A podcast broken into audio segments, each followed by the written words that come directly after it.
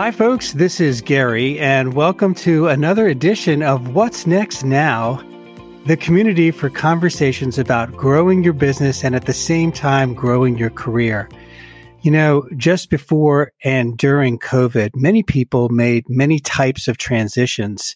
Many people lost their jobs, and we certainly grieve for the six hundred thousand plus Americans who actually lost their lives to this pandemic. And at the same time, a lot of new opportunity was created. I like to focus on that side of it. And so on today's show, I'm truly honored to have two guests uh, on the show, both of whom are veterans of service to the United States. So I thank them for that. Please welcome Yasser Chow and Rahul Harp Harpalini. Gentlemen, welcome. Welcome to the show. Thanks so much for having me, Gary. Thank you for having so, us. Let me start by giving a brief introduction of Yasser and, and Harp. Yasser is a veteran of the Marine Corps. Thank you for your service again. He's a former project manager with Booz Allen and now a senior financial analyst in the financial management division of Sidewalk Labs Group, part of Google. Very cool. I, I hope we'll hear a little bit more about that here. Moving on.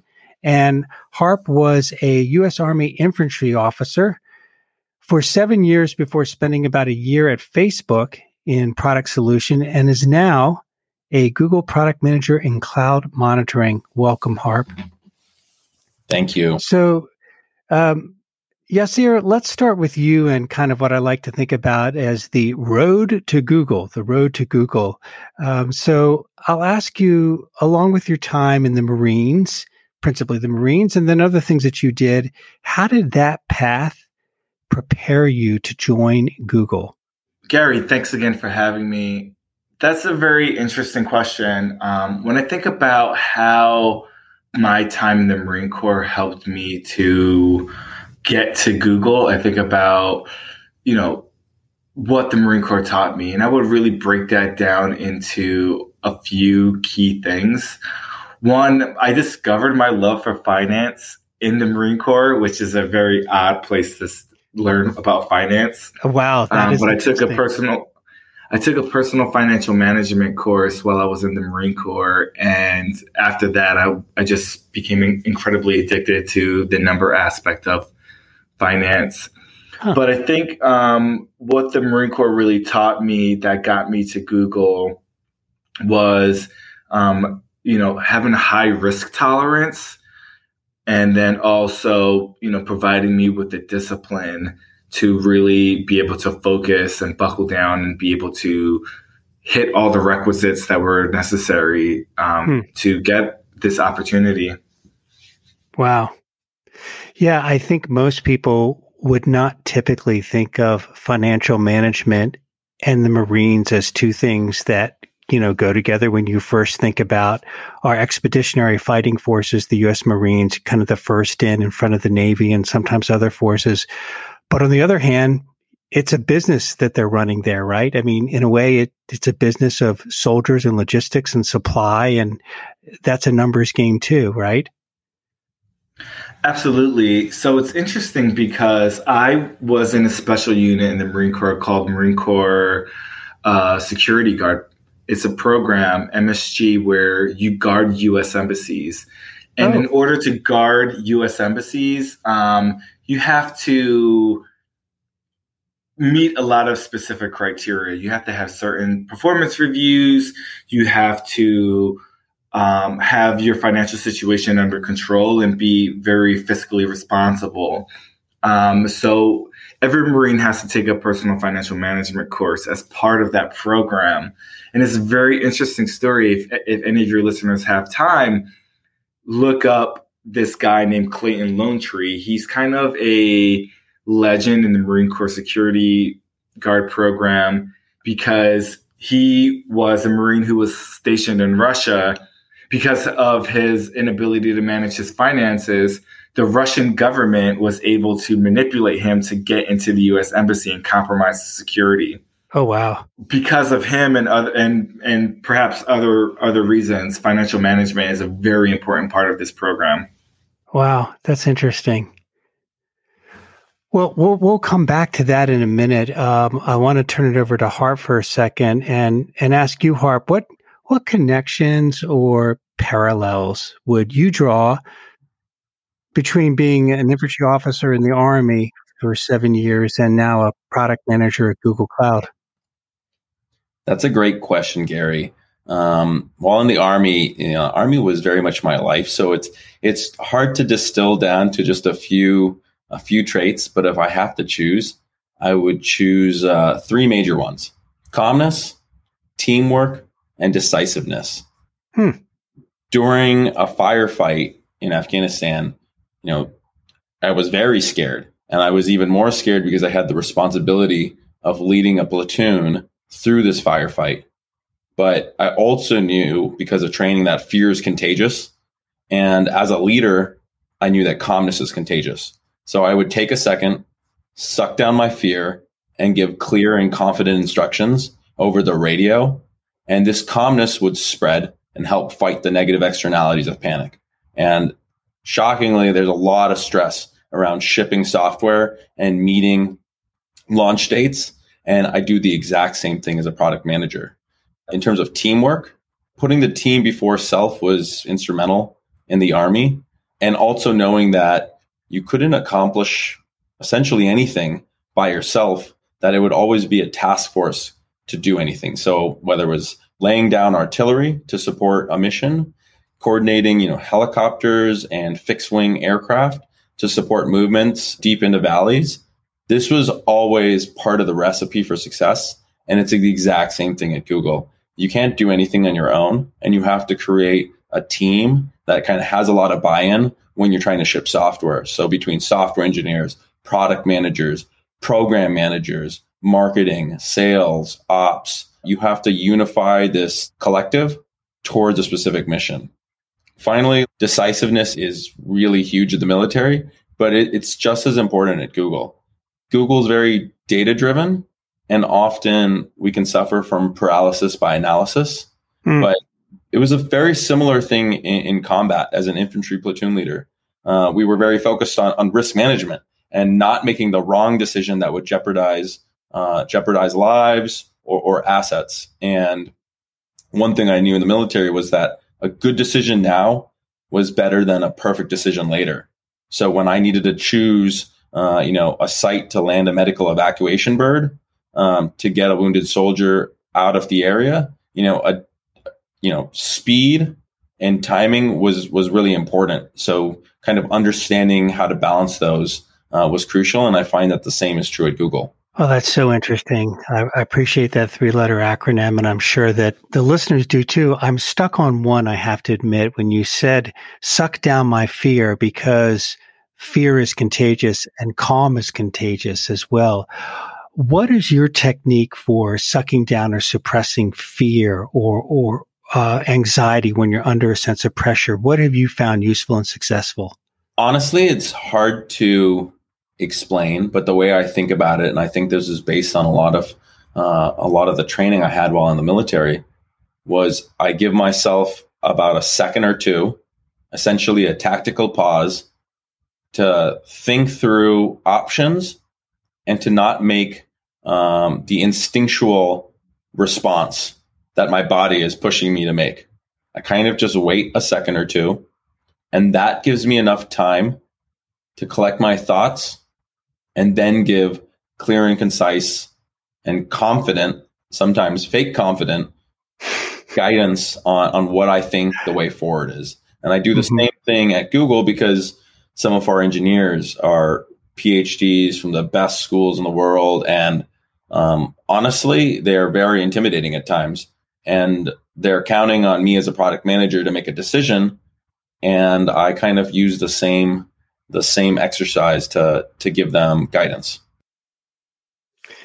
That's just great. I appreciate that specific tidbit. And, you know, who would have thunk when you were in the Valley telling medical helicopters for evacuation and wounded soldier to where to land, that you would transfer that that play, that uh, that set of motions over to to being a product manager at Google. That's um, that's cool. You know, good for you, good for the country, and good for Google. Uh, Yasser, I wanted to ask you, because I checked out your YouTube video on the Google Veterans Network on YouTube, and You mentioned that Google wants you to bring your full self to work. I was really struck by that phrase for a lot of reasons. Um, bring your full self to dealings inside the company, as well as how we serve our customers. And I'm wondering, what does that mean to you, and, and how do you fill this out? Yeah, I think that's an excellent question. So interestingly enough, you know, people think about diversity as being, you know, one or two categories. Um, generally, it's race, but there, but there's just so many different levels of diversity. Like there are people of, um, yes, there are race and ethnicities and nationalities, but there are people who are um, older and younger and use technologies in different ways. And there are people who are part of the queer community and people who are part of the trans community and people who just have completely different perspectives than myself. And, um, you know, interestingly enough, you know, even people like my little cousins, for instance, who are much younger than me, um, my little cousin who's like three years old walks up to the television and touches it with his hand, expecting it to react the way a smartphone will. That's and crazy. It's interesting because no one has taught him that's not how the technology works. And, you know, his perspective on te- on the world and how technology should work is different than my own, despite we have almost the exact same background, with the exception of he's much younger than me. Um, but, you know, the reason Google wants you to bring your whole self to work and that you're and whatever diversity you have to offer is because we all think so differently and our users are all so different. There's seven billion people on the planet, um, and everyone is interacting with technology in very different ways. And we need to build for all of those users, and the context of how those users interact with technology could be lost on a conference room of, you know, five millennial males from New York City, right? Like we don't understand how someone in a different country engages with Google's products the way, you know, someone who is from that country. So it's important, you know, to bring yourself to work and bring that diversity to work, because it opens up a perspective that is really helpful um, for us as a as an organization to build the best products, but also just to open up a a culture, to have a culture of openness where we learn about each other and accept each other for who we are. I found that one of the coolest things about working at Google is the culture of openness, the receptivity to just a whole variety of age, sexual orientation, sexual preference, ethnicity, background, I mean, you name it. And and really an emphasis on acceptance, a teaching of acceptance, a re-education of people on acceptance. And I'm wondering if you contrast that to the Marine Corps.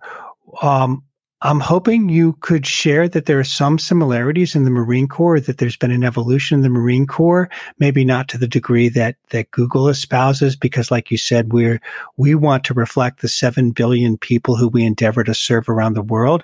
But did you see some similarities, or, or do you see some progress there? You know, the Marine Corps has so much diversity. You know, there are Marines, you know, male, female, um, from all different parts of the country.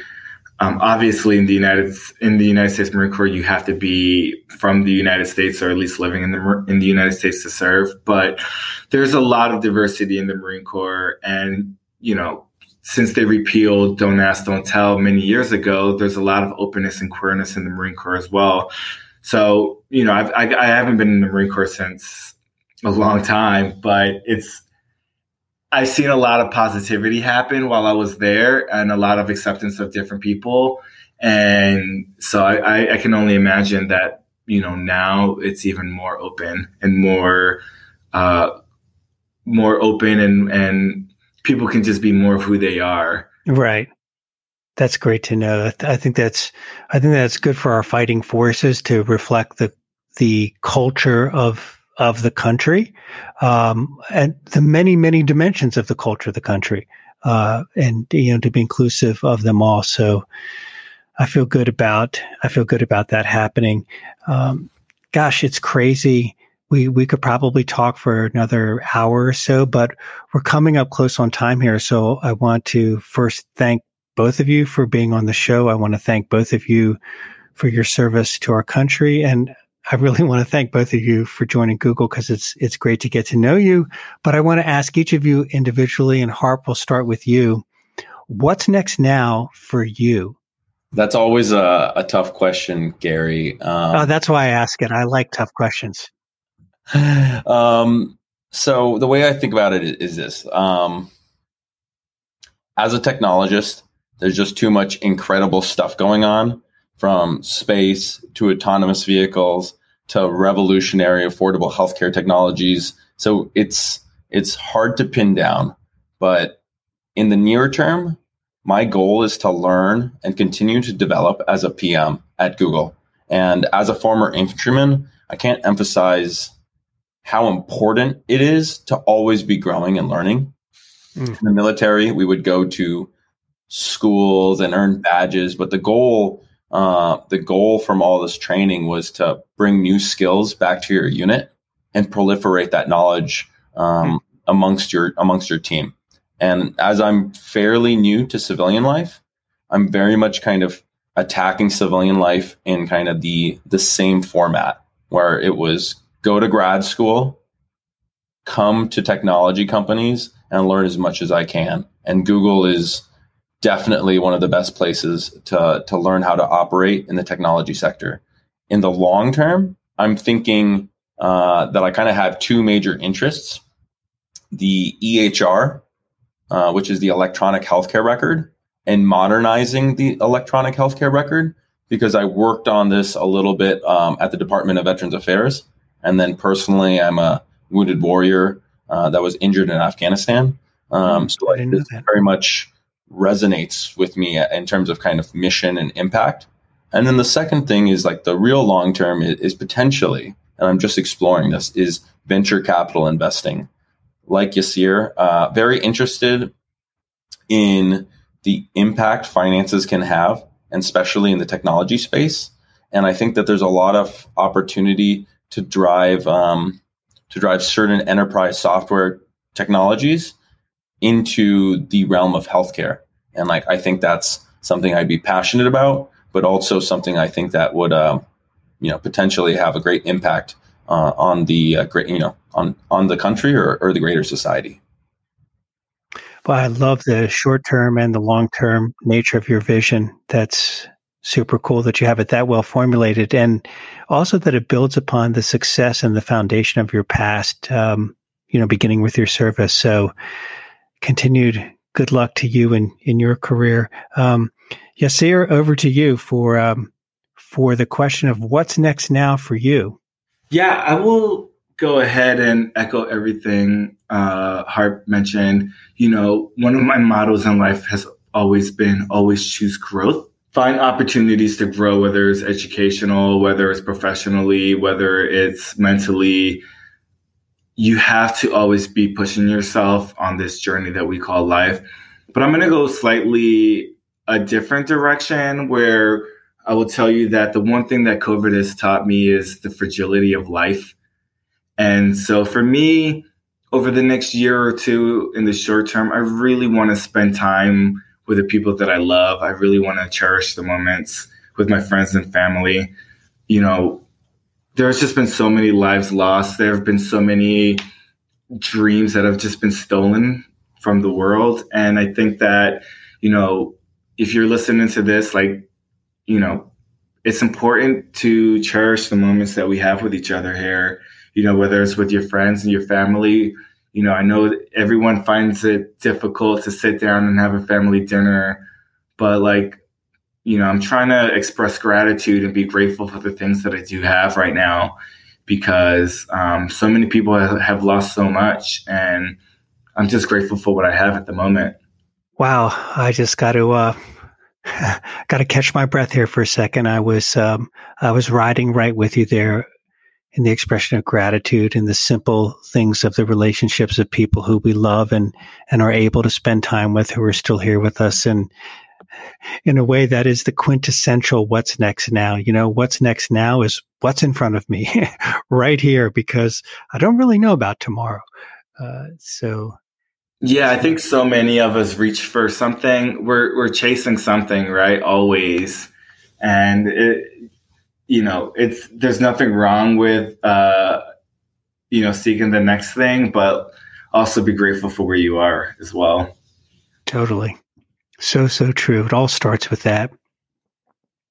Hey, can I just say thanks to both of you, uh, Yasser and Harp. I, I really appreciate you guys taking the time to hang out here for about twenty minutes or so and being guests on What's Next Now for the, the listeners in the community to hear your point of view on the road to Google, your background in the respective services, and kind of how you conduct yourselves with growth mindsets and um, what I also hear is big and full hearts.